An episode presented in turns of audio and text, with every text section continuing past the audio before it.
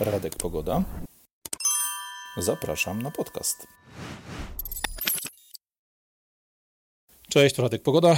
Witajcie w Pogodnych Shortach i witajcie w ósmej już części migracyjnej, w ósmym odcinku w tej krótkiej serii Migracja. Odcinku, w którym odejdziemy trochę od tego, co dzieje się na takich, w takich miejscach jak Lampedusa czy granica meksykańsko-amerykańska. Odejdziemy od tego, jak żyje się Europejczykom, ludziom w Stanach Zjednoczonych, jak żyje się w ogóle mieszkańcom Zachodu w towarzystwie tych już mieszkających na ich terenie osób, y, które przypłynęły czy przeszły przez granicę granicę w ramach nielegalnej migracji. E, odejdziemy też od tego, jak nam tu w Polsce na miejscu żyje się z legalną, ale nieoczekiwaną migracją ze wschodu. E, o tematach związanych z przestępczością, z tymi wszystkimi innymi rzeczami pogadamy później. Dziś zajmiemy się tematem, którego nie porusza nikt. Tematem, który nie dotyczy nas, którzy tu mieszkają i którzy muszą poradzić sobie z tym napływającym z południa falą ludzi, czy w naszym przypadku ze wschodu, ani o nich, tych, którzy płyną, tych, którzy przechodzą przez te granice. Porozmawiamy o tych, którzy są na górze, o tych, którzy nami rządzą. Temat wywołała rozmowa z moją przyjaciółką, dziewczyną, z którą e, no, widzimy się z rzadka, ale bardzo często rozmawiamy przez telefon, szczególnie kiedy, tak jak ostatnio, miałem czas na długą jazdę samochodem, mogliśmy spokojnie ten temat zgłębić. E, osobą, która w latach e, pandemicznych, czyli w latach 2020-2022 bardzo mocno otworzyła oczy, zaczęła patrzeć na świat nie tylko przez pryzmat swojego interesu, swojego biznesu, który związany jest gdzieś tam z doradztwem podatkowym, czy tematami mm, księgowo szeroko pojętymi finansowymi, podatkowymi itd., tak zaczęła rozglądać się trochę szerzej dookoła siebie i z otwartymi nagle ze zdziwienia oczami stwierdziła, że świat nie jest tak poukładany, świat nie wygląda tak, jak jej się wydawało przez ostatnie 30 lat, kiedy funkcjonuje na tym świecie jako po prostu osoba już dorosła, która sama podejmuje sobie za siebie swoje decyzje. E, zresztą ta rozmowa była tylko jednym z elementów takim triggerem, takim momentem, który uruchomił tą lawinę, sprawił, że dokładnie teraz trzeba ten temat nagrać, trzeba ten temat wam pokazać, podzielić się z wami, bo nie ukrywam, że ten etap, czy ten element związany właśnie z tym, jak myślą ludzie tam na szczytach, był na od razu na samym początku, kiedy planowałem całą tą serię o migracji, od razu on był na liście jako jeden z najbardziej istotnych. Natomiast chciałem do niego dojść dopiero po tym, jak wejdziemy w ten temat trochę głębiej, jak pokażemy odrobinę przykładów, czy masę przykładów z różnych miejsc na świecie, jak wygląda ta migracja, kto nią płynie, czy może być prowokowana, w jaki sposób korzystają choćby lokalni politycy, oraz porozmawiamy też o tym, jaka jest skala tej migracji i jakie cele mogą za nią stać. Dziś zajmiemy się mentalem, dzisiaj zajmiemy się tym, co sprawia, że ta migracja następuje, że nikt jej nie hamuje, że nikt jej nie stopuje, że nikt nie zmniejsza tempa napływu tych ludzi. E, czyli spróbujemy sobie po prostu odpowiedzieć na pytanie, pytanie właśnie, które padło w tej rozmowie, dlaczego oni to robią. W tym pytaniu, dlaczego oni to robią, dwa słowa można podmieniać, można zastępować innymi słowami e, i dalej to pytanie będzie bardzo sensowne, dalej to pytanie będzie bardzo wartościowe. No bo jeżeli zamiast słowo, dlaczego oni to robią, zamiast to migracja, zastąpimy na przykład tematem endemii, na temat, tematem kryzysu, tematem wojny, e, tematem przemocy, dopuszczania do przemocy i tak dalej, to to pytanie krótkie i proste okazuje się być bardzo pojemne i odkrywać nam, czy prowokować do odkrywania odpowiedzi w zupełnie różnych branżach, w zupełnie różnych dziedzinach. Natomiast my dzisiaj zajmiemy się dokładnie migracją i mówiąc oni, ja nie będę chciał wchodzić w szczegóły w tym pytaniu, dlaczego oni to robią, dlaczego oni prowokują migrację, czy nie wstrzymują migracji. Ja będę chciał na tych onych, na tą całą grupę ludzi, którzy decydują o naszym losie, spojrzeć bardzo szeroko. Nie skupiam się tylko i wyłącznie na ludziach z Davos, nie skupiam się na tych ludziach, którzy stoją nad nimi czy za nimi, czyli tej wielkiej, prawdziwych władców świata, wielkiej światowej finansjery. E, nie będę skupiał się na politykach lokalnych, krajowych, na poziomie Unii, czy jakichś tego typu organizacji. Chciałbym, żebyśmy pamiętali o tym podziale, który już tu w serii o migracji się pojawił, o tym najprostszym podziale między nas, ludzi, którzy podlegają decyzjom politycznym, i ich, onych, tych ludzi, którzy rządzą światem tej tak zwanej klasy rządzącej. E, oczywiście, jeżeli mówimy tu o politykach, no to musimy pamiętać, że tych polityków jest kilka różnych klas, zarówno jeśli chodzi o zasięg e, ich działania, czyli czy są to ludzie funkcjonujący na poletku lokalnym, jakiegoś samorządu miejskiego, gminnego, powiatowego, wojewódzkiego, polityków z tego szczebla średniego, czyli takiego kraju, powiedzmy, jakim jest Polska, czy w przypadku Stanów Zjednoczonych pojedyncze stany, które mają, powiedzmy, podobną wielkość, podobną liczebność, jak ma dzisiaj nasz kraj, ale również patrzymy na tych polityków z samych szczytów, ludzi, którzy zarządzają NATO, ONZ-em, e, organizacjami takimi jak Unia Europejska, jak wielkimi, nazwijmy to dużo większymi tworami politycznymi.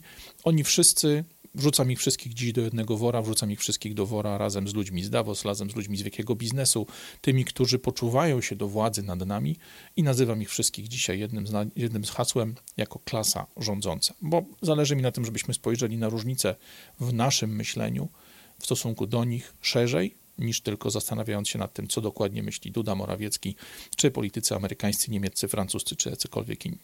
E, żeby zrozumieć cokolwiek z metod działania tak zwanej właśnie klasy rządzącej i potrafić wysnuć z nich, wysnuć z tych działań, z tych czynów pewne wnioski, e, a w oparciu o te wnioski zaplanować własne działania, albo żeby na nich coś zyskać, no bo można czasami coś ugrać, można zyskać coś na zmianie, która się przetacza przez nasz świat, przez nasze otoczenie, przez naszą rzeczywistość, albo po prostu, żeby tą zmianę przetrwać z jak najmniejszymi stratami, jak najmniej poobijanym, jak najmniej obdartym ze swojego majątku, wolności, czegokolwiek innego, co składa się dzisiaj na nasze życie, aby ten model zrozumieć i aby go wykorzystać, aby się przed nim obronić, musimy porzucić nasz własny, należący się typowy dla ludzkich, dla zwykłego człowieka tryb myślenia. Ci ludzie nie myślą jak my. Ci ludzie nie czują jak my. Ci ludzie inaczej podejmują decyzje, bo nauczeni są podejmować decyzje w oparciu o zupełnie inne przesłanki i od zawsze, od momentu, kiedy zaangażowali się w te wielkie polityczne czy gospodarcze ruchy, albo kiedy urodzili się w rodzinach, które taką pozycję zajmowały, bo czasami i o takich ludziach mówimy, ci ludzie podejmują decyzje dotyczące tysięcy czy milionów ludzkich żyć dokładnie w taki sam sposób, jak my podchodzimy do decyzji zupełnie innych. Oni mają to samo spojrzenie, ten sam stan umysłowy, ten sam stan uczuciowy, ten sam poziom zaangażowania czy poziom jakiegoś stresu związanego z podejmowaniem takiej decyzji, która dotyczy tysięcy czy milionów ludzi, jak my mamy na przykład, patrząc na nasze konto bankowe, patrząc na e, kwotę pieniędzmi, którą dysponujemy w danym miesiącu czy w danym tygodniu, w jaki sposób podsumowujemy jakiś tam etap finansowy i planujemy następne kroki w naszych ruchach, takich stricte codziennych finansowych, związanych z zakupami, związanych z tym, jak funkcjonujemy. Bo musimy pamiętać, że dla tych ludzi człowiek, jego los, jego życie, jego mm, zdrowie, jego majątek i tak dalej, to jest pewnego rodzaju forma waluty. Tak jak my posługujemy się pieniędzmi, jak my posługujemy się walutą do organizowania naszych własnych wydatków, kupowania rzeczy, które chcemy kupić, płacenia za to, żeby nie przytrafiły nam się rzeczy, o których chcemy uniknąć, tak samo oni dysponują nami, swoimi obywatelami, ludźmi, którzy im podlegają, dokładnie na tej samej zasadzie, jak my decydujemy o naszych pieniądzach, jak my dysponujemy na naszych, e, o, naszymi pieniędzmi. Czasami takie zachowanie jest potrzebne.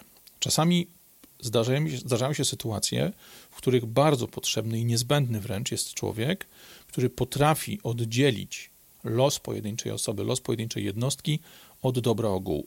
No, najprostszym przykładem może być wojna.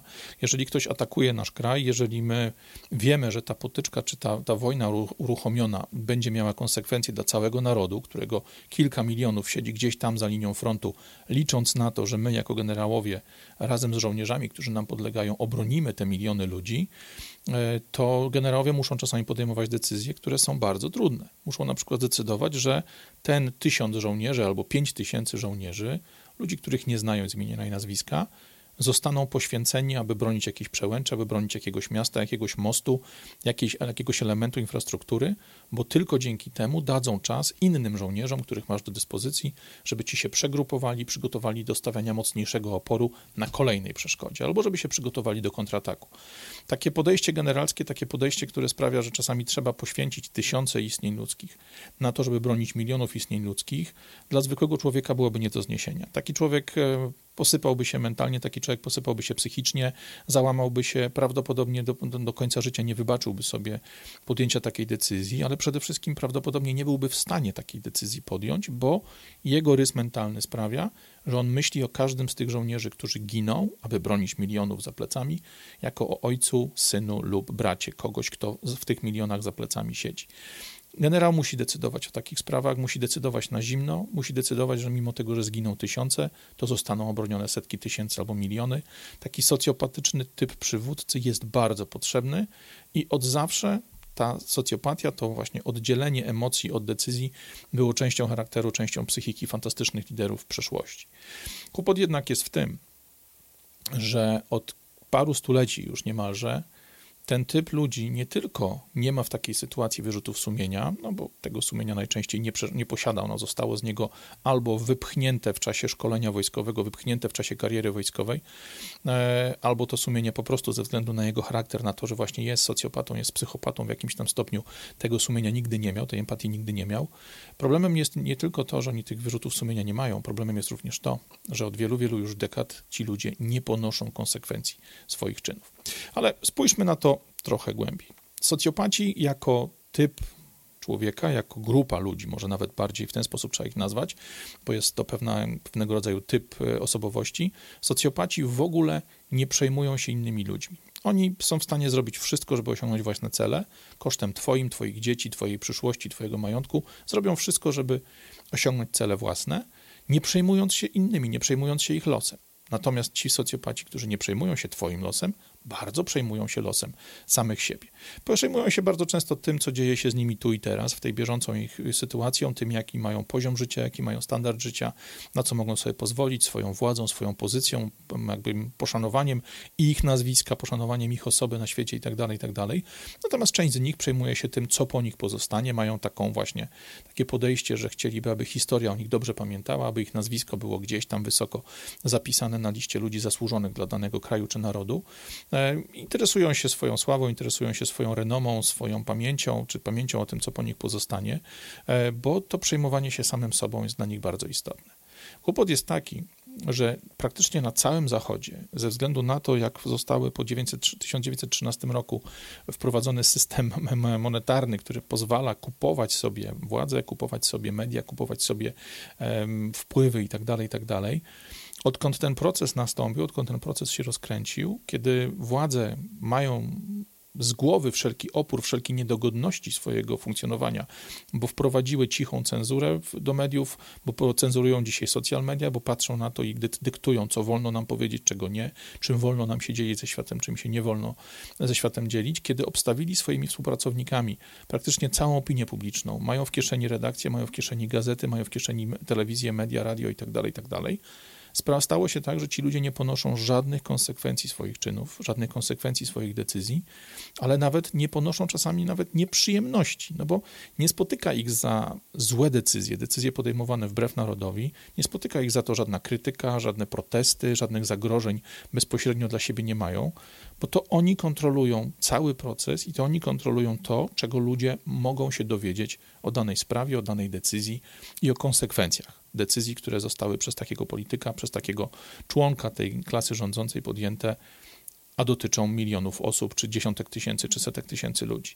E, o konsekwencjach tych decyzji, o wydatkach z nimi związanych, długach, które zostały zaciągnięte, o przemocy, które, która jest efektem takich decyzji, o wszelkiego rodzaju śmierciach zawinionych przez te decyzje, czy zniszczeniach, które w związku z takimi decyzjami zapadły, ludzie się nie dowiadują. Ten brak informacji sprawia, że decydentom, osobom, którą właśnie taką decyzję podejmowały, nie grozi utrata stanowiska, nie grozi utrata władzy, nie ma problemu z tym, że stracą swoje pieniądze, te, które dzisiaj zarabiają z racji pozycji, których zajmują, że stracą majątek, który już zgromadzili albo który gdzieś tam po drodze udało się ukraść. Ci ludzie nie tracą nawet spokoju, wolności co pokazuje przykład Szumowskiego, co pokazuje przykład Niedzielskiego, co pokazuje przykład bardzo wielu ludzi, którzy w, w latach 2020-2022 e, dokonywali rzeczy, które po prostu są przestępstwami. Ci ludzie też nie stracą życia, bo nie ma dzisiaj sposobu na to, aby zwykli ludzie dowiedzieli się o tych przestępstwach, o tych wykroczeniach, o tych złych działaniach, które ci ludzie podejmują.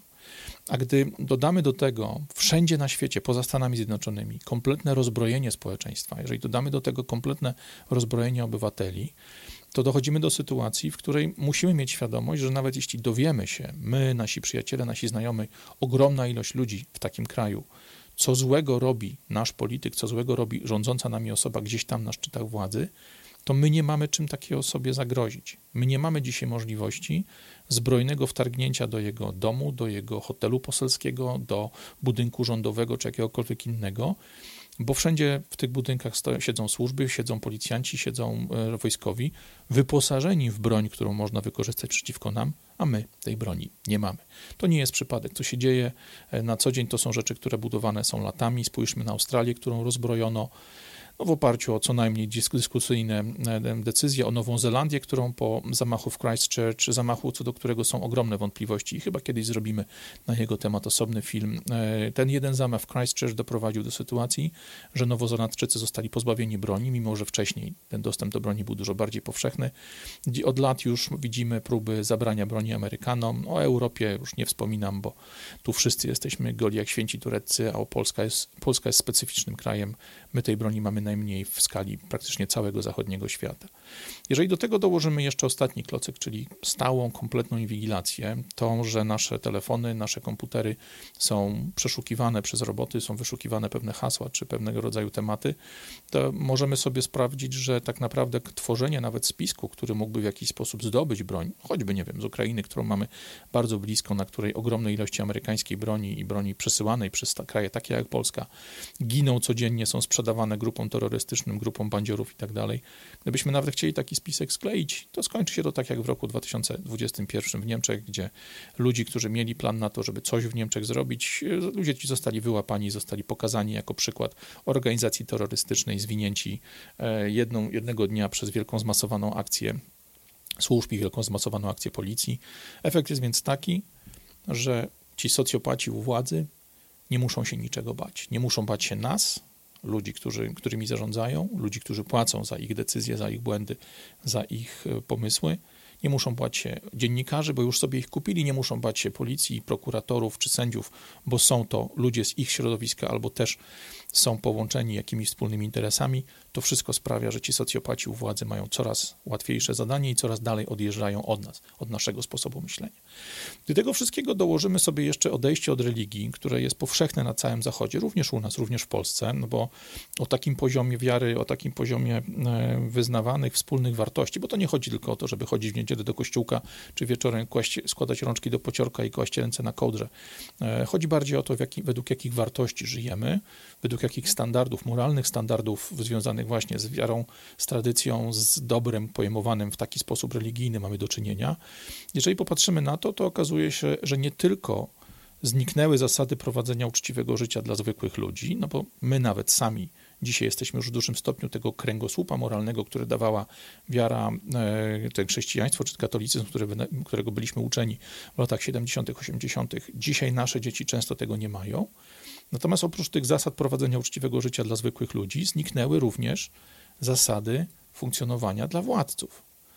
Kiedyś zwykły człowiek miał swój dekalog, miał swoje zasady narzucane przez religię, szczególnie religię chrześcijańską, czy katolicyzm bardziej szczegółowo, i sprawiało to, że on wiedział, że coś jest dobre, coś jest złe bardzo dużo mniej trzeba było kontrolować zachowania tych ludzi, zachowania zwykłego człowieka, bo miał on wbudowany w siebie przez właśnie nauki kościelne, przez e, wiarę, przez religię, którą, której, którą uprawiał, której był członkiem, miał wbudowany taki kompas, takie zasady współżycia społecznego. Sprawiało to więc, że ludzie lepiej się prowadzili. Wiedzieli jasno, co jest dobre, co jest złe, czuli kiedy moment, kiedy zbliżają się do krawędzi, kiedy zbliżają się do miejsca, w którym przekraczają ową granicę.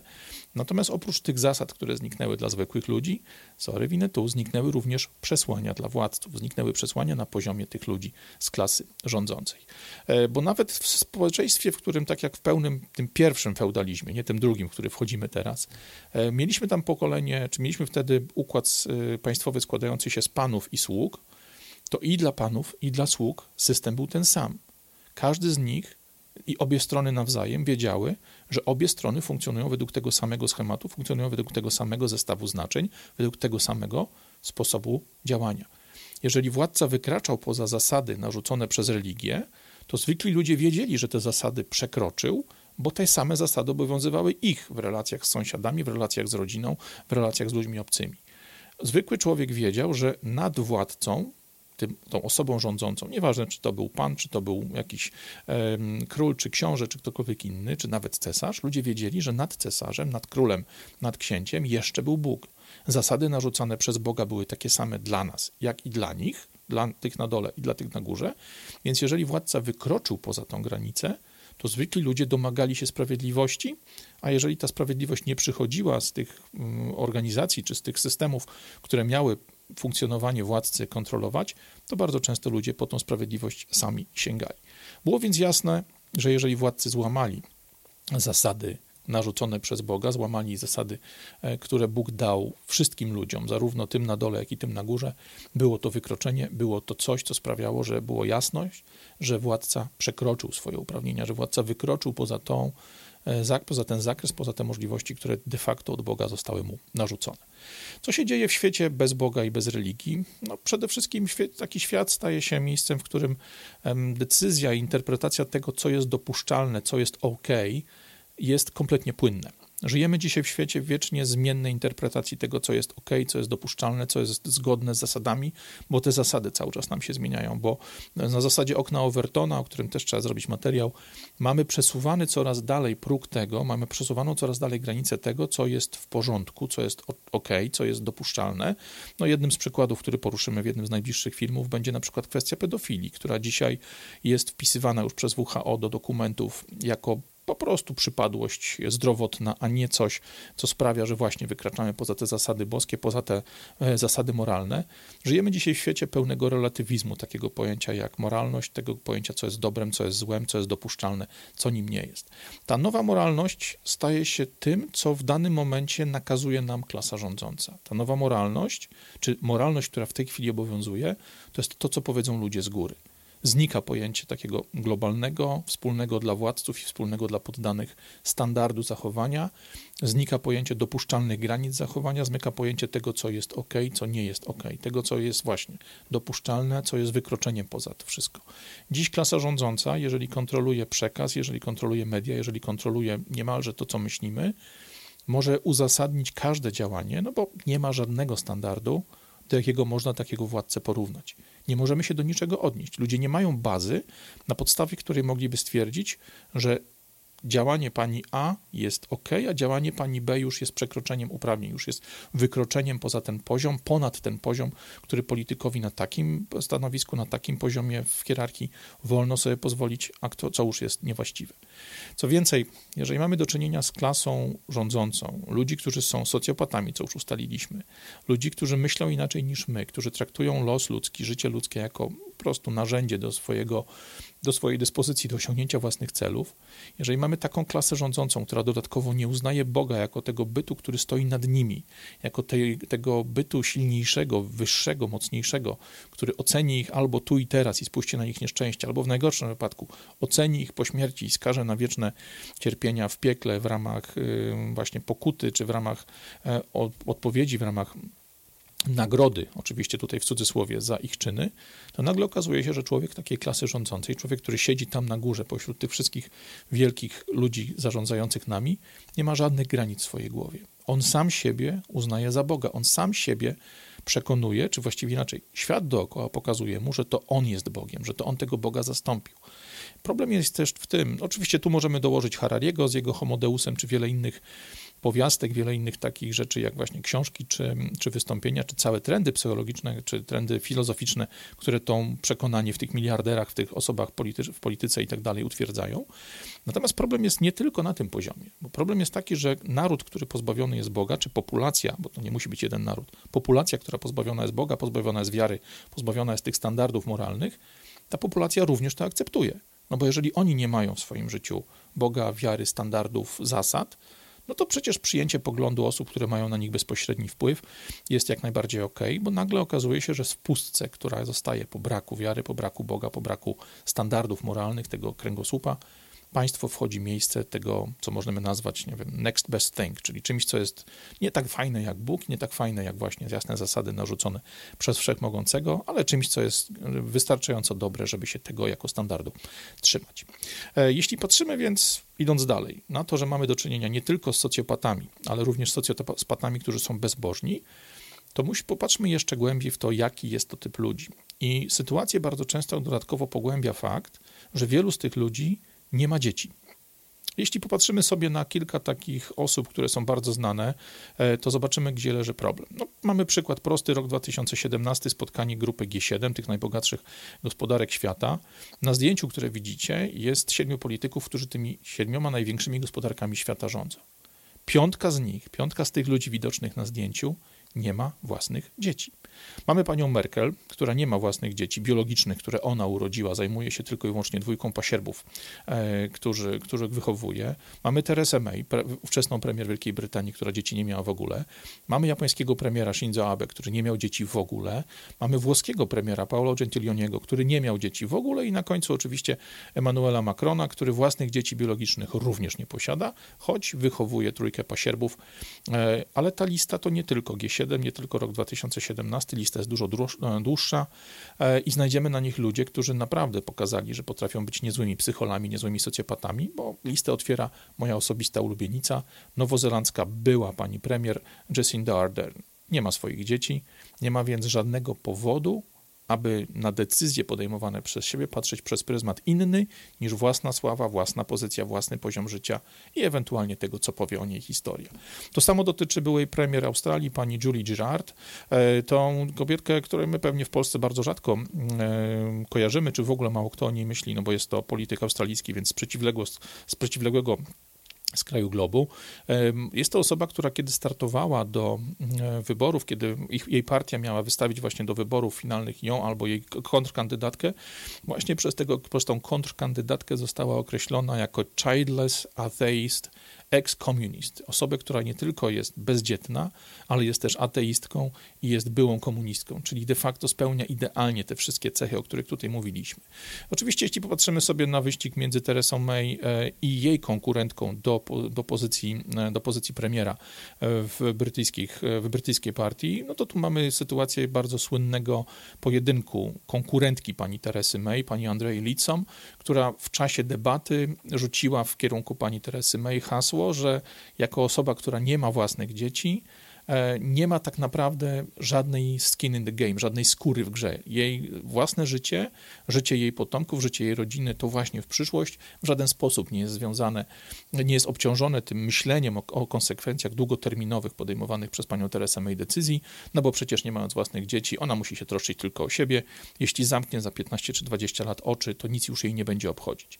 Akurat pani Andrzej Lidstrom, e, czy Lidsom, te słowa niewiele pomogły. Zrobił się z tego niezły zrobiło się z tego niezłe medialne szambo i tak naprawdę ten komunikat prawdziwy, co byśmy nie mówili, pomógł Teresie May, żeby właśnie to ona dostała nominację swojej partii na stanowisko premiera. Natomiast tego sposobu myślenia ciężko, tego sposobowi myślenia ciężko odmówić racji. Jeśli nie mam własnych dzieci, to nie muszę się martwić o tym, o to, jaki moje decyzje dzisiejsze będą miały wpływ na życie moich dzieci i ich dzieci, czyli moich wnuków, co zrobię ze swoją rodziną, czy idąc dalej, co się stanie z moją dynastią, którą próbuję rozwijać. Na temat dynastii i myślenia głęboko w czasie też zrobimy osobny film, ale o tym potem. Idziemy dalej przez tą listę e, polityków, którzy nie mają własnych dzieci, żebyście zobaczyli, jaka jest skala. Pani Nicola Sturgeon, e, osoba, która jest e, premierem Szkocji, nie ma własnych dzieci. Koreańska pani prezydent Park Geun-hye nie ma własnych dzieci. Kamala Harris, wiceprezydent Stanów Zjednoczonych, osoba, o której mówi się, że jeśli Joe zamknie oczy, to przejmie prezydenturę, no bo takie są zasady poprawki do amerykańskiej konstytucji, nie ma własnych dzieci. Anastazja Ocasio-Cortez, którą pokazywaliśmy ostatnio w Nowym Jorku, kiedy była mowa o miastach, sanktuariach, również nie ma własnych dzieci. Jeżeli popatrzymy szerzej, trochę rozszerzymy te nasze ramki, okazuje się, że 30% niemieckiego parlamentu to osoby bezdzietne. I co więcej, w tym niemieckim parlamencie aż 35% kobiet nie ma własnych dzieci, a mężczyzn tylko 30%. Tacy ludzie nami rządzą. Rządzą nami ludzie, którzy są, przepraszam, socjopatami, bezbożnymi, jak to powiedziała pani, e, pani w Australii. Dodatkowo są ludźmi, którzy mają bardzo często wyjątkowo e, szaloną ideologię za sobą, wyjątkowo szaloną ideologię pod paznokciami i efekt jest taki, że dostajemy do rządzenia nami tą klasę rządzącą składającą się z ludzi, którzy liczą się, dla, dla których liczą się tylko i wyłącznie możliwości zaspokojenia swoich potrzeb. Zaspokojenie swoich rządzy, zaspokojenie swojej rządzy władzy, rząd seksualnych, rząd związanych z, ze stylem życia, e, z tym, że lata się na różnego rodzaju wyjazdy, no pamiętacie czapkę z Peru, czy wiele innych rzeczy, czy wyprawę e, naszego szoguna do Japonii. To są ludzie, którzy realizują swoje chore pomysły, którzy realizują swoje chore ideologie, w kompletnym oderwaniu od tego sposobu, w jaki my sobie, jakby my funkcjonujemy. Ci ludzie chcą władzy, ta władza to jest jedyne, dlaczego pracują, to jest jedyne, czego życzą, sobie życzą, to jest spełnienie ich absolutnie życiowej misji. E, chcą mieć żyć jak najlepiej, chcą żyć jak najdalej od konsekwencji od e, własnych działań. Nie muszą myśleć, szczególnie ci bezdzietni, o tym, jakie będą konsekwencje ich działań, jakie będą konsekwencje ich decyzji, bo albo schowają się w zamkniętym osiedlu pod ochroną borowików albo pod ochroną służb czy policji, albo po prostu wyjadą z Polski po sprzedaniu majątku, tak jak to było przed II wojną światową, czy na początku II wojny światowej z ludźmi uciekającymi przez Zaleszczyki. Liczą się tylko oni sami, liczą się tylko oni sami tu i teraz, a po nas, a po nas choćby i potop. I teraz, żeby zrozumieć nastawienie, to nastawienie psychiczne, to podejście, ten sposób patrzenia na świat, sposób myślenia o świecie, żebyśmy zrozumieli nastawienie psychiczne klasy rządzącej w sprawie migracji, bo o niej w końcu do cholery mówimy, musimy patrzeć na migrację, musimy patrzeć na to wszystko, co dzieje się dzisiaj na granicy amerykańsko-meksykańskiej, w Hiszpanii, Francji, Włoszech, na granicy greckiej, na granicy węgierskiej, w Niemczech, w Szwecji itd., tak itd. Tak musimy na to wszystko patrzeć właśnie przez pryzmat tego, jak myślą ludzie tam na górze, przez pryzmat myślenia tej klasy rządzącej. I kiedy odsuniemy emocje na bok, kiedy spróbujemy wejść w ich buty, pomyśleć tak, jak myślą oni, z tego punktu widzenia, który już sobie określiliśmy, nagle okazuje się, że łapiemy wnioski, które są mocno niepokojące. No bo prawda jest taka, że ludzie, którzy nie są naszymi współbrat, współbraćmi, no bo już są w tej klasie wyżej, nie mają powodu, aby chronić naszą kulturę.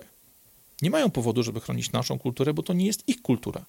Oni, wygrywając wybory, dostając się różnymi dziwnymi układami, czy przez służby, będąc tanim współpracownikiem, czy będąc wyłapanym na etapie studiów, czy dostając się po prostu jakimiś kombinacjami, czy właśnie e, układami politycznymi na jakieś stanowiska kluczowe, oni stają się klasą rządzącą, opuszczają ten, tą masę, którą my dzisiaj stanowimy, wskakują do tego lepszego towarzycha, oni tam mają lepszą kulturę, oni tam mają własną kulturę, oni tam mają inne życie.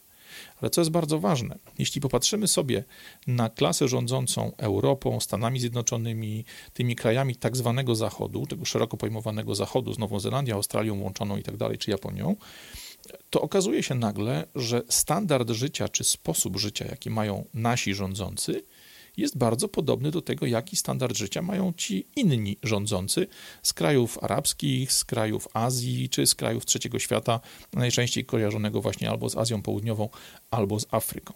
Można wręcz zaryzykować stwierdzenie, jak, szczególnie jak się poczyta książki, czy e, awanturnicze, czy przygodowe, czy wojenne e, na temat losów właśnie jakichś tam najemników, czy przewrotów właśnie na, w krajach trzeciego świata, że ci władcy trzeciego świata, władcy krajów arabskich, władcy krajów innych niż ten zachodni standard narzuca, w sumie z punktu widzenia takiego naszego władcy, naszego człowieka z klasy rządzącej, mają lepsze życie. Że w tym trzecim świecie władcy i jego ludziom, jego otoczeniu żyje się lepiej Patrzmy sobie, arabscy książęta, e, afrykańscy dyktatorzy, ludzie, którzy w Azji Południowo-Wschodniej trzymają przez system kastowy, przez system władzy absolutnej e, pełen rząd, pełno zarządzanie nad swoimi narodami, nad swoimi populacjami, ci ludzie żyją lepiej niż władcy w Stanach Zjednoczonych czy w krajach Zachodu bo ci muszą mordować się z wykształconym, wierzącym we własną wartość, wierzącym we własną wagę społeczeństwem, ludźmi, którzy uważają siebie za suwerena dla tych polityków, ludzi, którzy wyraża, wyobrażają sobie, że polityk jest sługą narodu. Jak sobie przypomnicie, Sługa Narodu to na przykład był tytuł serialu, w którym mm, głównym aktorem był jeden znany prezydent ze wschodu. E, serial sponsorowany był przez sponsora tego znanego polityka, wtedy jeszcze aktora ze wschodu, pana Kołomojskiego. Do tej roli życia nikt inny niż pan Zełęński przygotowywał się bardzo pilnie, między innymi ucząc się języka ukraińskiego, którym nie władał jeszcze chwilę wcześniej.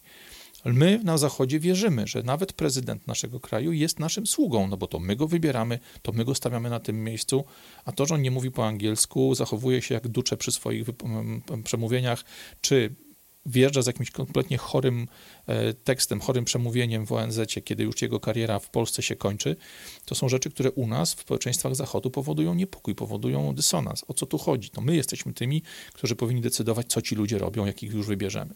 My jesteśmy napompowani demokracją, tym, tym bullshitem demokratycznym, tą opowieścią o demokracji, o tym państwie zarządzanym wspólnie przez naród i polityków, bo nam się wydaje, że jesteśmy obywatelami tych krajów. W porównaniu z takimi właśnie narodami, ludzie w trzecim świecie mają lepiej. Nie wiem, czy to czujecie. Mam nadzieję, że to do Was jakoś tam przemawia, że potraficie to, to zrozumieć tak samo jak ja. Wyobraźcie sobie, że jesteście władcą ludzi, którzy mają właśnie silny kod moralny, tak jak my, przez właśnie nasze wierzenia, przez tradycje, przez system, który wcisnął w nas, nawet jeśli nie jesteśmy aktywnymi katolikami, wcisnął w nas ten system wartości, które wyznają ludzie w naszej, powiedzmy, okolicy, w naszym regionie świata. Wyobraźmy sobie, że mamy do zarządzania ludzie, którzy mają wspólną, silną kulturę, wspólną kulturę, kulturę, która gromadzi tych ludzi. I to kulturę, która gardzi korupcją, gardzi zdradą, gardzi złodziejstwem, gardzi kurestwem, gardzi tymi wszystkimi cechami, które są tak przyjemne, są tak wygodne dla tych ludzi tam w klasie rządzącej. Żyjemy w, e, musimy rządzić ludźmi, których kultura sprawia, że liderom stawia się oczekiwania, że oczekujemy, że politycy, mimo tego, że nigdy tego nie robią, my nadal oczekujemy tego, że politycy zrealizują swoje wyborcze obietnice, zrealizują te plany, które pokazywali nam w swoich programach. E, w kulturze, która mówi, że ich władcy są z tej samej gliny, co my, zwykli ludzie. Musicie rządzić ludźmi, którym się wydaje, że gdyby to ich wybrano, to oni byliby na waszym miejscu. To wszystko nie, odby nie, odbywa się w krajach trzeciego świata. Tam różnica między tłuszczą i władzą jest jasna, jest klarowna, a u nas ludziom się wydaje, że gdyby tylko chcieli, gdyby tylko zgromadzili sponsorów i tak dalej, to oni sami mogliby się ubierać, ubiegać, przepraszam, o jakiś urząd, wystartować w wyborach, czy zostać członkiem klasy rządzącej, no przez to, że będą, nie wiem, jakimś szefem partii, czy wybiją się gdzieś w strukturach e, finansowych albo w strukturach politycznych. Jeżeli musicie sobie radzić z ludźmi, których łączy wspólna historia, wspólne mity narodowe, wspólne bohater, wspólni bohaterowie, postacie tych bohaterów, a do tego jeszcze wspólna wiara, która nie umarła do końca, czy wspólne tradycje, które przeżyły komunę, zabory, wojny itd., tak itd., tak to zdajecie sobie sprawę, że dla tych ludzi z klasy rządzącej zarządzanie zachodnim społeczeństwem jest dużo trudniejsze niż zarządzanie krajem trzeciego świata. A jeśli jeszcze do tego dołożymy, tak jak w Stanach Zjednoczonych, sytuację, w której zwykły obywatel może kupić sobie broń, może tą broń normalnie posiadać, nosić ze sobą jako concealed carry czy jako open carry i może w każdej chwili bronić się przed waszymi pachołkami, przed waszą policją, waszymi służbami, a do tego konstytucja takiego kraju jak Stany Zjednoczone jasno mówi, że jeżeli pojawia się tyran, jeżeli władza centralna, władza federalna czy władza lokalna zachowuje się w sposób typowy właśnie dla tyranów, dla osób, które idą na maksa z wywieraniem wpływu, z tym, że po prostu przejmują władzę, ta władza przestaje być demokratyczna, przestaje należeć do the people, czyli ludzi danego kraju, to konstytucja mówi wprost, że obowiązkiem twoim jako obywatela Stanów Zjednoczonych jest użyć tą broń, którą nosisz jako concealed carry i wykorzystać ją do walki z tym właśnie terroryzującym twój naród satrapą, terroryzującym twój, twój naród zamordystą, ty możesz przy pomocy broni walczyć i konstytucja stoi w pełni za tobą. A do tego, jeżeli patrzymy na to, że najczęściej właśnie to ci ludzie, którzy mają dość konserwatywne poglądy, e, ci ludzie, którzy są przywiązani do tej swojej broni, którzy są przywiązani do, tej, do tego postrzegania świata, że jest on właśnie w tym świecie, który my widzimy naszymi, naszą duszą, oczami naszej duszy. Polityk jest naszym sługą, ma wypełniać rzeczy, które sprawiają, że nam ma być lepiej i tak dalej. Jeżeli do tego wszystkiego dołożymy fakt, że ludzie o takich poglądach bardzo często, nawet jeśli nie są aktywnymi e, katolikami, czy chrześcijanami, protestantami, czy kalwinami, ale mają ten system wartości w sobie, mają ten dekalog, mają te zasady dobra i zła, rozróżnienia jednego od drugiego, że to ci ludzie najczęściej na Zachodzie właśnie mają coś do powiedzenia, nie boją się mówić i tak dalej, i tak dalej, nagle okazuje się, że ci ludzie też oczekują, że tych władców rozliczy nie tylko historia, czyli nikt, ale że nad tymi władcami jest Bóg i oni w imię Konstytucji, w imię Boga muszą z nimi walczyć. Albo tak jak w Stanach przy pomocy broni, albo tak jak wszędzie indziej na Zachodzie, choćby nagrywając takie filmy, uświadamiając ludzi dookoła, że nie jesteśmy tłuszczą, nie jesteśmy szarą masą, tylko mamy swoje prawa i powinniśmy z nich korzystać, dopóki nam się ich nie odbierze. Popatrzcie na to. Jeżeli patrzymy na te wszystkie elementy, sprawia, one nagle sprawiają, że rządzenie takimi krajami jak Zachód, jak właśnie kraje Zachodu, jest dużo trudniejsze dla tej klasy rządzącej, dla tych ludzi z polityki, z finansów, z mediów i tak dalej, niż zarządzanie krajami trzeciego świata, zarządzanie krajami e, w innych miejscach. Szczególnie, że jak do tego dołożymy wyniki badań, to okazuje się, że ludzie, którzy funkcjonują właśnie na tych naszych szerokościach geograficznych, mają bardzo często badania pokazują wyższe IQ, a na pewno mają wyższe wykształcenie, szerszą wiedzę o świecie, mają szerszą możliwości tego, żeby popatrzeć, jak się się żyje w innych miejscach na świecie, posłuchać, zobaczyć jakieś filmy, skorzystać choćby tak jak tutaj z YouTube'a, Spotify'a czy innych narzędzi, żeby dowiedzieć się, jak ten świat na zewnątrz wygląda. Nami jest łatwiej, e, przepraszam, nami jest trudniej zarządzać niż ludźmi w Korei Północnej, którzy są całkowicie od świata, od internetu, od prawdziwej wiedzy, od prawdziwej, prawdziwej wiadomości odcięci. To wszystko sprawia, że nas jest trudniej oszukać, nas jest trudniej trzymać w ramach, które nam władcy próbują narzucić, nas jest trudniej kontrolować.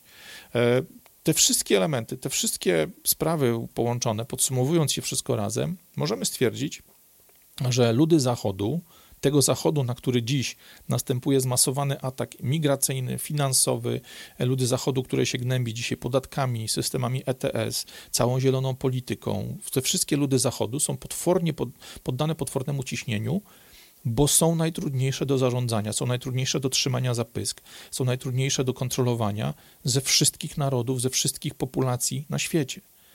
Więc jeżeli znowu robimy te dwa kroki w tył i wchodzimy w buty członka klasy rządzącej, to musimy sobie zadać pytanie takie, jakie oni sobie zadają.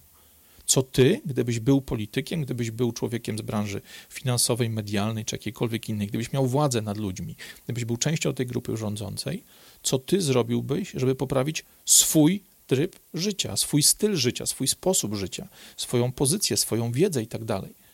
Gdy patrzysz, stojąc w ich butach, stojąc w ich pozycji, na dyktatorów trzeciego świata, na kacyków afrykańskich, na książąt arabskich, szlak cię ciężki trafia, że oni mają tak łatwo, że ich życie władcy jest tak proste w porównaniu z twoim, bo ty musisz się zmagać z oporem, którego oni w ogóle nie napotykają, bo pomaga w nim wiara, bieda, brak wykształcenia, e, rozdrobnienie tych ludzi, warunki środowiskowe, zależność od, nie wiem, punktów związanych z wodą czy jakiegoś rolnictwa i tak dalej. Tobie jest cholernie trudno w porównaniu z nimi. Czy ty sam, będąc taką klasą rządzącą, będąc członkiem tej klasy rządzącej, nie chciałbyś, żeby twój kraj był bardziej podobny do ich kraju? Nie chciałbyś ułatwić sobie pracy, nie chciałbyś ułatwić sobie rządzenia, nie chciałbyś sobie ułatwić życia przez takie totalitarne przejęcie pełni władzy? No jeżeli takie pytania sobie zadajesz właśnie z pozycji tego człowieka, tego członka klasy rządzącej, to nagle dochodzisz do prostego rachunku. Żeby zmienić realia Twojej władzy, Twojego funkcjonowania, wystarczy, że zmienisz populację, którą zarządzasz. I to jest element, o którym musimy myśleć, kiedy analizujemy problem migracji. Problem tego, że ona narasta, problem tego, że się nie zatrzymuje, problem tego, że podejmowane przez naszych polityków, przez naszą klasę rządzącą działania są skrajnie nieskuteczne albo wręcz szkodliwe, wręcz powiększają te problemy. Nie czytajmy decyzji, nie czytajmy ustaw, nie czytajmy przepisów, które są przez tych ludzi tam ze świata rządzą, z klasy rządzącej wprowadzanych, tak jakby te przepisy miały służyć nam, zwykłym ludziom, populacji, osobom, które będą za chwilę przemieszane z tymi przybyszami o innym kolorze skóry, języku, wierzeniach, standardach moralnych, przyzwyczajeniach, tradycjach itd. Tak Patrzmy na te wszystkie przepisy, na te wszystkie decyzje, na te wszystkie działania, na te okrągłe słówka i tony papieru, dokładnie tak, jak zostały napisane. Przez nich, dla nich, w ich interesie, w interesie ich rządzenia, ich przyszłości, ich spokoju, ich zysków, ich władzy, ich możliwości funkcjonowania. One wszystkie mają służyć im, tam na górze, nie nam. To jest kluczowe, bolesne jak skurczybyk, trudne do przełknięcia, no bo umówmy się, nie jest to fajna konstatacja, że cały świat stoi na głowie, ale to jest jedyny sposób myślenia, który powinniśmy przyjmować, kiedy próbujemy rozumieć to, co dzieje się dookoła nas na świecie. Odłóżmy na bok emocje, odłóżmy na bok to, co nam wmawiano, że to my jesteśmy suwerenem, że to o nas chodzi, że te wszystkie przepisy są dla nas. Nie, nie. Nas to one mają tylko obowiązywać, ale skutki, efekty i zyski są dla tych tam na górze. I teraz stojąc nadal na pozycji takiego człowieka z klasy rządzącej, jeżeli masz do dyspozycji wszystkie narzędzia, które mamy w swoich rękach, przepisy, służby, wojsko, policję, możliwość nakładania kar, odbierania majątku, zamykania w więzieniach, zabijania potajemnie lub otwarcie. Jeżeli możesz decydować o tym, kto przez granicę przechodzi albo nie przechodzi, czy ta granica ma swoje miejsce, czy nie. Jeżeli chcesz wykorzystać te wszystkie swoje możliwości, to możesz to zrobić na wprost, no, powodując duży konflikt, powodując właśnie zamieszki, wybryki, jakieś wojny itd., tak itd. Tak Ale możesz też, jeżeli masz na swoje użytek całe rzesze naukowców, prawdziwych fachowców, którzy mają wiedzę, której nie uczy się zwykłych ludzi w zwykłych szkołach, możesz wykorzystać cechy Twojej populacji, tą populacji, którą zarządzasz, do tego, żeby sobie to zadanie ogromnie ułatwić. Pomyślmy sami. Ludzie, którzy wychowali się w tych zachodnich wartościach, w tym zachodnich standardach funkcjonowania, nawet jeśli nie są chrześcijanami czy nie są katolikami, to mają tak czy inaczej tą postchrześcijańską ten postchrześcijański system wartości. Te same wartości, te same powiedzmy przykazania, oczywiście nie traktowane dosłownie, ale jako pewnego rodzaju wskazówki, to samo mniej więcej traktują jako dobre, złe, właściwe, niewłaściwe, karygodne albo godne nagrody. Jeżeli wiemy, jak taki człowiek jest skonstruowany, jeśli nasi socjologowie, nasi psychologowie, lekarze, naukowcy, którzy pracują na nasze zlecenie, popracują za nasze granty, dadzą nam informacje, jak to można wykorzystać, to możemy doprowadzić do zmiany naszej populacji bez wywoływania wojny, bez wykonywania jakichś gwałtownych ruchów. Bo wszyscy ludzie Zachodu, przez to, jakiego, z jakiego pnia wyrastamy, przez ten zestaw wartości, który otrzymaliśmy, czy to przez wiarę, czy to przez szkołę, czy to przez właśnie ten system, w którym funkcjonujemy, Cały praktycznie Zachód pełen jest ludzi, którzy mają w swojej psychice ogromne współczucie dla ludzi, którzy urodzili się w tych gorszych krajach, w tym drugim czy trzecim świecie, za żelazną kurtyną, tak jak my tu w Polsce, czy daleko na wschodzie. Mamy współczucie dla Chińczyków, współczucie dla Afrykanów, współczucie dla ludzi z Ameryki Południowej, ludzi biednych, ludzi, którzy przez całe życie nie mają żadnego majątku, albo e, ich przychód roczny czy dochód roczny to jest 30 parę czy 40 dolarów, którzy żyją z poniżej poziomu biedy i tak dalej, i tak dalej. My, czy tam inaczej, ludzie Zachodu jesteśmy tak skonstruowani, że takim ludziom chcemy pomóc od serca, serdecznie, prawdziwie, rzetelnie. Dlatego Niemcy tak otwarcie zareagowali na hasło pani Merkel Ausländer willkommen, czyli zapraszamy wszystkich tam Flüchtlinge willkommen, czyli zapraszamy wszystkich uchodźców związanych z wojną w Syrii. Ci ludzie, ci Niemcy z sercem, tak jak Polacy na Ukraińców, tak Niemcy na tych ludzi z Syrii, czyli tych, którzy podawali się za to, że przychodzą z Syrii, byli na początku otwarci. Reakcja Polaków na uchodźców z Ukrainy to jest w ogóle osobny, osobny rozdział, bo to, co zrobili Polacy w roku 2022, przyjmując nieznanych ludzi, nie porozumiejących się tym, samych, tym samym językiem do własnych domów, to jest ewenement na skalę światową. To jest coś, co jest kompletnym kosmosem. Ale jeśli spojrzymy na to wszystko z punktu ludzi, którzy siedzą tam na górze, w klasie rządzącej, to możemy sobie jasno powiedzieć, że dlaczego Polska mogła tak mało zrobić, jeśli chodzi o przygotowanie miejsca dla uchodźców z Ukrainy.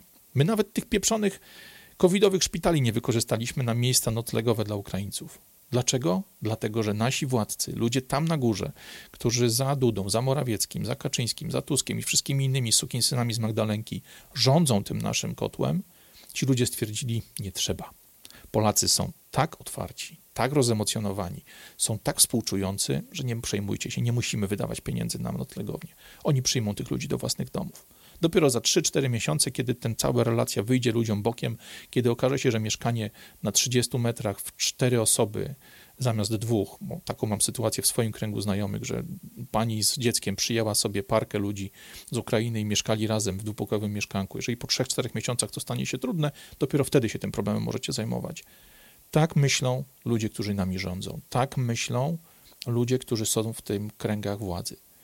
My nie musimy robić wiele jako ludzie rządzący tym krajem, rządzący tą Zachodem, bo sama konstrukcja obywateli, sama konstrukcja naszej populacji sprawia, sprawia, że musimy tylko wykorzystać to współczucie i zapewnić tą naszą populację, że chodzi tylko o to, aby pomóc tym nieszczęśliwcom, tym ludziom, którzy mieli niefart. A celem wcale nie jest zastąpienie ludzi w krajach zachodu, wcale nie jest stworzenie nowego narodu, o którym mówił pan Kalergi i wiele innych dokumentów, wiele innych osób. Wcale nie chcemy stworzyć standardu trzeciego świata w naszych krajach, wcale nie chcemy sprawić, żeby ci ludzie, którzy z tego trzeciego świata do nas przyszli, albo nawet z bliższych rejonów, tak jak Ukraina, ale jednak funkcjonujących na zupełnie innych, dużo gorszych standardach, żeby ten gorszy standard był dla nas, dla tych nowych obywateli, dla tej nowej populacji Polski, Niemiec, Szwecji czy jakiegokolwiek innego miejsca, był tym standardem akceptowalnym. Nie zapominajmy, przybysze, którzy przychodzą do nas z kraju dużo słabszego, dużo gorszego niż nasz własny, mają dużo niższe oczekiwania niż ty czy ja. Oni zaakceptują rzeczy, których my nigdy byśmy nie zaakceptowali ale przez to, że jesteśmy współczujący, że jesteśmy otwarci, że jesteśmy miękkim materiałem, który można psychologicznie i psychicznie obrabiać, my nie będziemy się stawiali, my nie będziemy atakowali przybyszów, więc jeżeli oni zaakceptują coś, co jest dla nas nie do przyjęcia, to my również nad tym się pochylimy. A gdy tego wszystkiego dołożymy jeszcze taką wrodzoną skromność, którą mają ludzie na Zachodzie, no bo nas nie nauczono, żebyśmy się wywyższali, nas nie nauczono, żebyśmy sobie przepisywali jakieś tam nadmierne wysokie pozycje, nadmiernie wysokie zasługi. Przez to my nie mamy tak głęboko osadzonej dumy. Nie, to, to są rzeczy, które odróżniają właśnie ludzi Zachodu od na przykład Żydów, od Arabów, od ludzi, którzy dzięki swoim wierzeniom, dzięki sposobowi, w jaki są wychowywani, czy nawet Amerykanów, którzy w każdym filmie, w każdym programie mają na końcu tą cholerną amerykańską flagę i do niej salutują. W nas, ludziach reszty Zachodu, nie utwierdza się tego przekonania, że jesteśmy ci lepsi. Zresztą Amerykanów i Angoli od lat już też tępi się. To, to przekonanie o własnej zajebistości jest regularnie niszczone przez wypominanie im kolonializmu, przez wykonywanie, wy, wy, jakby wypominanie im historii podbojów, historii ich kraju, ich narodu itd., tak itd. Tak jeżeli to wszystko połączymy jedną, do jednej kupy, jeżeli sprawimy, że to myślenie naturalne dla człowieka Zachodu podrasujemy przez propagandę, podrasujemy przez media, e, nagle się okazuje, że mamy w rękach władzę, która jest praktycznie władzą absolutną. Nie, nie, zapominajmy o jednej rzeczy. To, że my jakąś cechę, taką jak właśnie empatia, współczucie, otwartość na, na niedolę innego człowieka, traktujemy jako coś dobrego, socjopaci traktują to jako złą cechę, jako cechę, którą trzeba wykorzystać. Bo dla nich, z ich punktu widzenia, ludzi, którzy interesują się tylko swoim interesem, którzy dbają tylko i wyłącznie o siebie, nasza dobra cecha charakteru dla nich jest cechą negatywną, jest cechą, którą można wykorzystać na swoją korzyść, więc oni dobrą cechę charakteru swoich ofiar, nas, zwykłych ludzi, przekuwają na własną korzyść, przekuwają przeciwko nam. Oni grają na naszej empatii, oni grają na naszej otwartości, na naszej skromności, bo dla nich są to słabości. Oni postrzegają to jako słabość z własnego punktu widzenia. Oni mają w nosie, ile ty będziesz musiał stracić, ile ty będziesz musiał oddać, albo ile ci będzie trzeba zabrać, żeby zapewnić miejsce czy zasoby dla tych przybyszów. Oni mają w nosie to, co się dzieje z tobą, co się dzieje z twoją rodziną, z twoimi dziećmi, bo dbają tylko i wyłącznie o własny standard życia, o własną władzę, pozycję, pieniądze, a jeśli do tego nie mają jeszcze przyszłości, bo, znaczy nie, nie myślą o przyszłości, bo nie mają dzieci własnych, to tak naprawdę interesuje ich tylko to, co jest tu i teraz. Ile zyskają na tym, że przez tą granicę przyjdzie, przypłynie 150 łódek albo przejdzie 60 tysięcy ludzi w jeden weekend. Oni patrzą na to zupełnie, zupełnie inaczej, jak my. Wiem, że po pierwsze ten film był bardzo długi, po drugie ciężko jest nam, normalnym ludziom, rozumować w ten sposób, bo my nie myślimy w kategoriach populacji, my nie myślimy w kategoriach wielkich ludzkich grup. Nie czarujmy się, większość z nas zarządza albo ma do czynienia na co dzień z takimi niewielkimi grupami, no bo największą grupą, z którą najczęściej mamy do czynienia jest nasza rodzina, no, która nawet w rodzinach wielopokoleniowych może mieć powiedzmy, nie wiem, 20 czy 30 osób. Na weselach czasami jest więcej, ale nawet wtedy sami widzicie, że siedzicie raczej przy jednym stole z tymi, z którymi spotykacie się najczęściej, a odległych kuzynów czy jakieś tam rodziny ciotek i, i pociotków poznajecie właśnie tylko na weselach i pogrzebach, tak naprawdę nie mając żadnej relacji. Ludzie, którzy prowadzą biznes mają tu trochę lepiej, bo zarządzają dużymi zespołami, zarządzają pracownikami, ale nawet większość firm, które mamy w Polsce, czy to w, czy ludzi, którzy pracują w korporacjach, najczęściej ludzie zarządzają małą grupką, siedmioma, dziesięcioma osobami. Jak ktoś tak jak ja zarządzał firmami, które miały po 70 czy 80 osób, no to już jest traktowany jako ok, menadżer z jakimś tam wyższym doświadczeniem, jeśli chodzi o, o, o umiejętność zarządzania ludźmi ale większość ludzi tego nie ma. Klasa rządząca to wie. Klasa rządząca wykorzystuje te nasze cechy na swoją korzyść, korzysta z naszej empatii, z naszego współczucia, z naszej miękkości, korzysta z tego, że właśnie jesteśmy gotowi podzielić się posiłkiem, zdjąć z pleców ostatnią koszulę, żeby pomóc takiej osobie, która potrzebuje pomocy, żeby tego e, nieznajomego przyjąć pod dach, nakarmić, zostać dla niego dobrym Samarytaninem, ale my przez to, jak jesteśmy ułożeni, jak jesteśmy nauczeni, przez to, że nie mamy do czynienia z wielkimi problemami wielkiej grupy ludzi, my nie rozumiemy, że te działania chwalebne w skali jeden do jednego, pomoc jednego człowieka dla drugiego człowieka, kompletnie nie działają, jeżeli taką pomoc human to human, człowiek do człowieka, próbujemy robić na masową skalę. My nie myślimy o tym w kategoriach takich, jakich myślą oni, ci ludzie rządzący. Pamiętajmy, to oni to jest inny typ człowieka. Myślą inaczej, myślą w innej skali, myślą w inny sposób. My jesteśmy dla nich tylko pozycjami gdzieś tam w szeregu. Najczęściej nie rozpatruje się nas z imienia i nazwiska, najczęściej rozpatruje się nas jako członków pewnego, pewnej grupy, członków pewnej populacji. To jest to, co mówił Stalin. Śmierć jednego człowieka to tragedia, śmierć milionów to statystyka. Tu działa to tak samo. Co możemy zrobić w takiej sytuacji? Po pierwsze, to, co już powiedziałem chwilę temu. Jeżeli patrzymy na nowy pomysł, na nowy przepis, na nowy dokument, na nową decyzję podejmowaną przez polityka, przestańmy o niej myśleć w kategoriach nas, tutaj ludzi na dole, w kategoriach naszego współczucia, naszego serca, naszej duszy itd. Tak Spróbujmy wejść w buty tych ludzi, którzy decyzję taką podejmują, albo tych ludzi, którzy nakazują naszemu politykowi takiej decyzji. I zastanówmy się, czemu ma to służyć. Pamiętajmy też, że Zrozumienie to jest początek ewentualnej obrony albo początek ewentualnego e, oporu, ewentualnie ucieczki albo po prostu zajęcia pozycji, która sprawia, że będziemy bezpieczniejsi. I nie boimy się tego pokazywać. Jeżeli wychodzi przepis, który jest ewidentnie szkodliwy dla nas, a stworzony dla nich albo dla ich kolesi z finansów, z przemysłu, z branży Big Pharma i tak dalej, nie bójmy się o tym mówić. Stawiajmy opór. Nie biegając z pistoletem po, po mieście, czy planując wielki przewrót, planując wielką konspirację, bo pozamykają nas w 5 minut, przyłożą nam paragrafy, a zwykli ludzie rozumujący znowu w kategoriach tego dołu powiedzą, no tak, planowali przewrót, planowali zabić kogoś tam, należy im się kara, trzeba ich zgnoić w więzieniach przez 30 lat. To nie jest metoda, żadna metoda. Metodą jest to, że oni, żeby mieć wiedzę na nasz temat, cały czas nas badają, cały czas czytają nasze komentarze, cały czas słuchają tego, o czym mówimy przez nasze telefony, przez internety, oglądają takie filmy, analizują to, co jest przekazywane. Nie bójmy się mówić. Jeśli miliony ludzi będą mówiły, że coś jest nie tak, że coś jest złe, to inne miliony to wysłuchają. Nawet jeżeli nie zgodzą się z nami w rozmowie face to face, bo duma na to nie pozwala, bo ta duma drobnego człowieka jest zbyt um, wrażliwa, zbyt delikatna, żeby przyznać nam rację, to możliwe, że oni powstrzymają się od pewnej decyzji. Popatrzcie tylko na jeden fakt. Praktycznie cały Zachód w pełni, po 80-90% populacji, pozwoliło sobie podać tak zwane eksperymentalne substancje. W Polsce tylko trochę ponad 50% to działa. My mamy to szczęście tu na miejscu w Polsce, że dużo lepiej jeszcze pamiętamy komunę, że dużo lepiej jeszcze pamiętamy plan Zaksa, czyli nazwany u nas Balcerowicza, że cały czas wiemy, co się działo przez ostatnie 30 lat. Pamiętamy, że ikona naszego narodu, czyli Wałęsa był bolkiem, był agentem. Pamiętamy o tym, co działo się e, z ludźmi władzy, kiedy mordowali popiełuszkę i tak dalej. To są wszystko wartości, które nas scalają nie porzucajmy ich, nie odsuwajmy się od nich, bo to jest super cenne, to jest coś, co nas jakby sprawia, że jesteśmy tym, kim jesteśmy. Ale nie bójmy się w sytuacji, która wydaje nam się wątpliwa, kiedy to, co płynie z góry przez media i tak dalej od polityków, wydaje nam się groźne, nie bójmy się wyjść z tej roli, nie bójmy się wyjść z tego naszego pancerzyka, z tej naszej skorupy, wejść tam na górę, stanąć na ich pozycji i patrząc w dół na takie drobiazgi jak my sami, zastanowić się, kuj bono, komu to służy?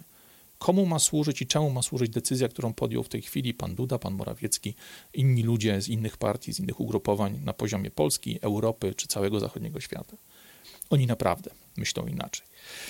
Tyle tych głębokich wywodów. Mam nadzieję, że to pomoże Wam analizować rzeczywistość dookoła siebie. E, myślę, że dużo będzie się działo zaraz po wyborach w Polsce, bo świadczy o tym parę dokumentów podpisywanych teraz po cichu i na prędce przez naszych mistrzów świata, sejmów, senatów itd. Tak itd. Tak e, oczywiście mówię tu przede wszystkim o dokumentach związanych z sytuacją zdrowotną, o tym, że mówi się otwarcie o pewnego mm, rodzaju zmianie podejścia, na przykład do pedofilii, do wielu innych rzeczy, o których na pewno już słyszeliście w mediach społecznościowych. Patrzmy dookoła i myślmy, co się dzieje, bo, bo dzieje się dużo. Dzieje się dużo pod przykrywką wyborów. Polecajcie te moje filmy, zalajkujcie, dajcie komentarz, subskrybujcie i widzimy się już w następnym odcinku serii Migracja albo w następnych pogodnych shortach. Radek Pogoda, trzymajcie się. Cześć.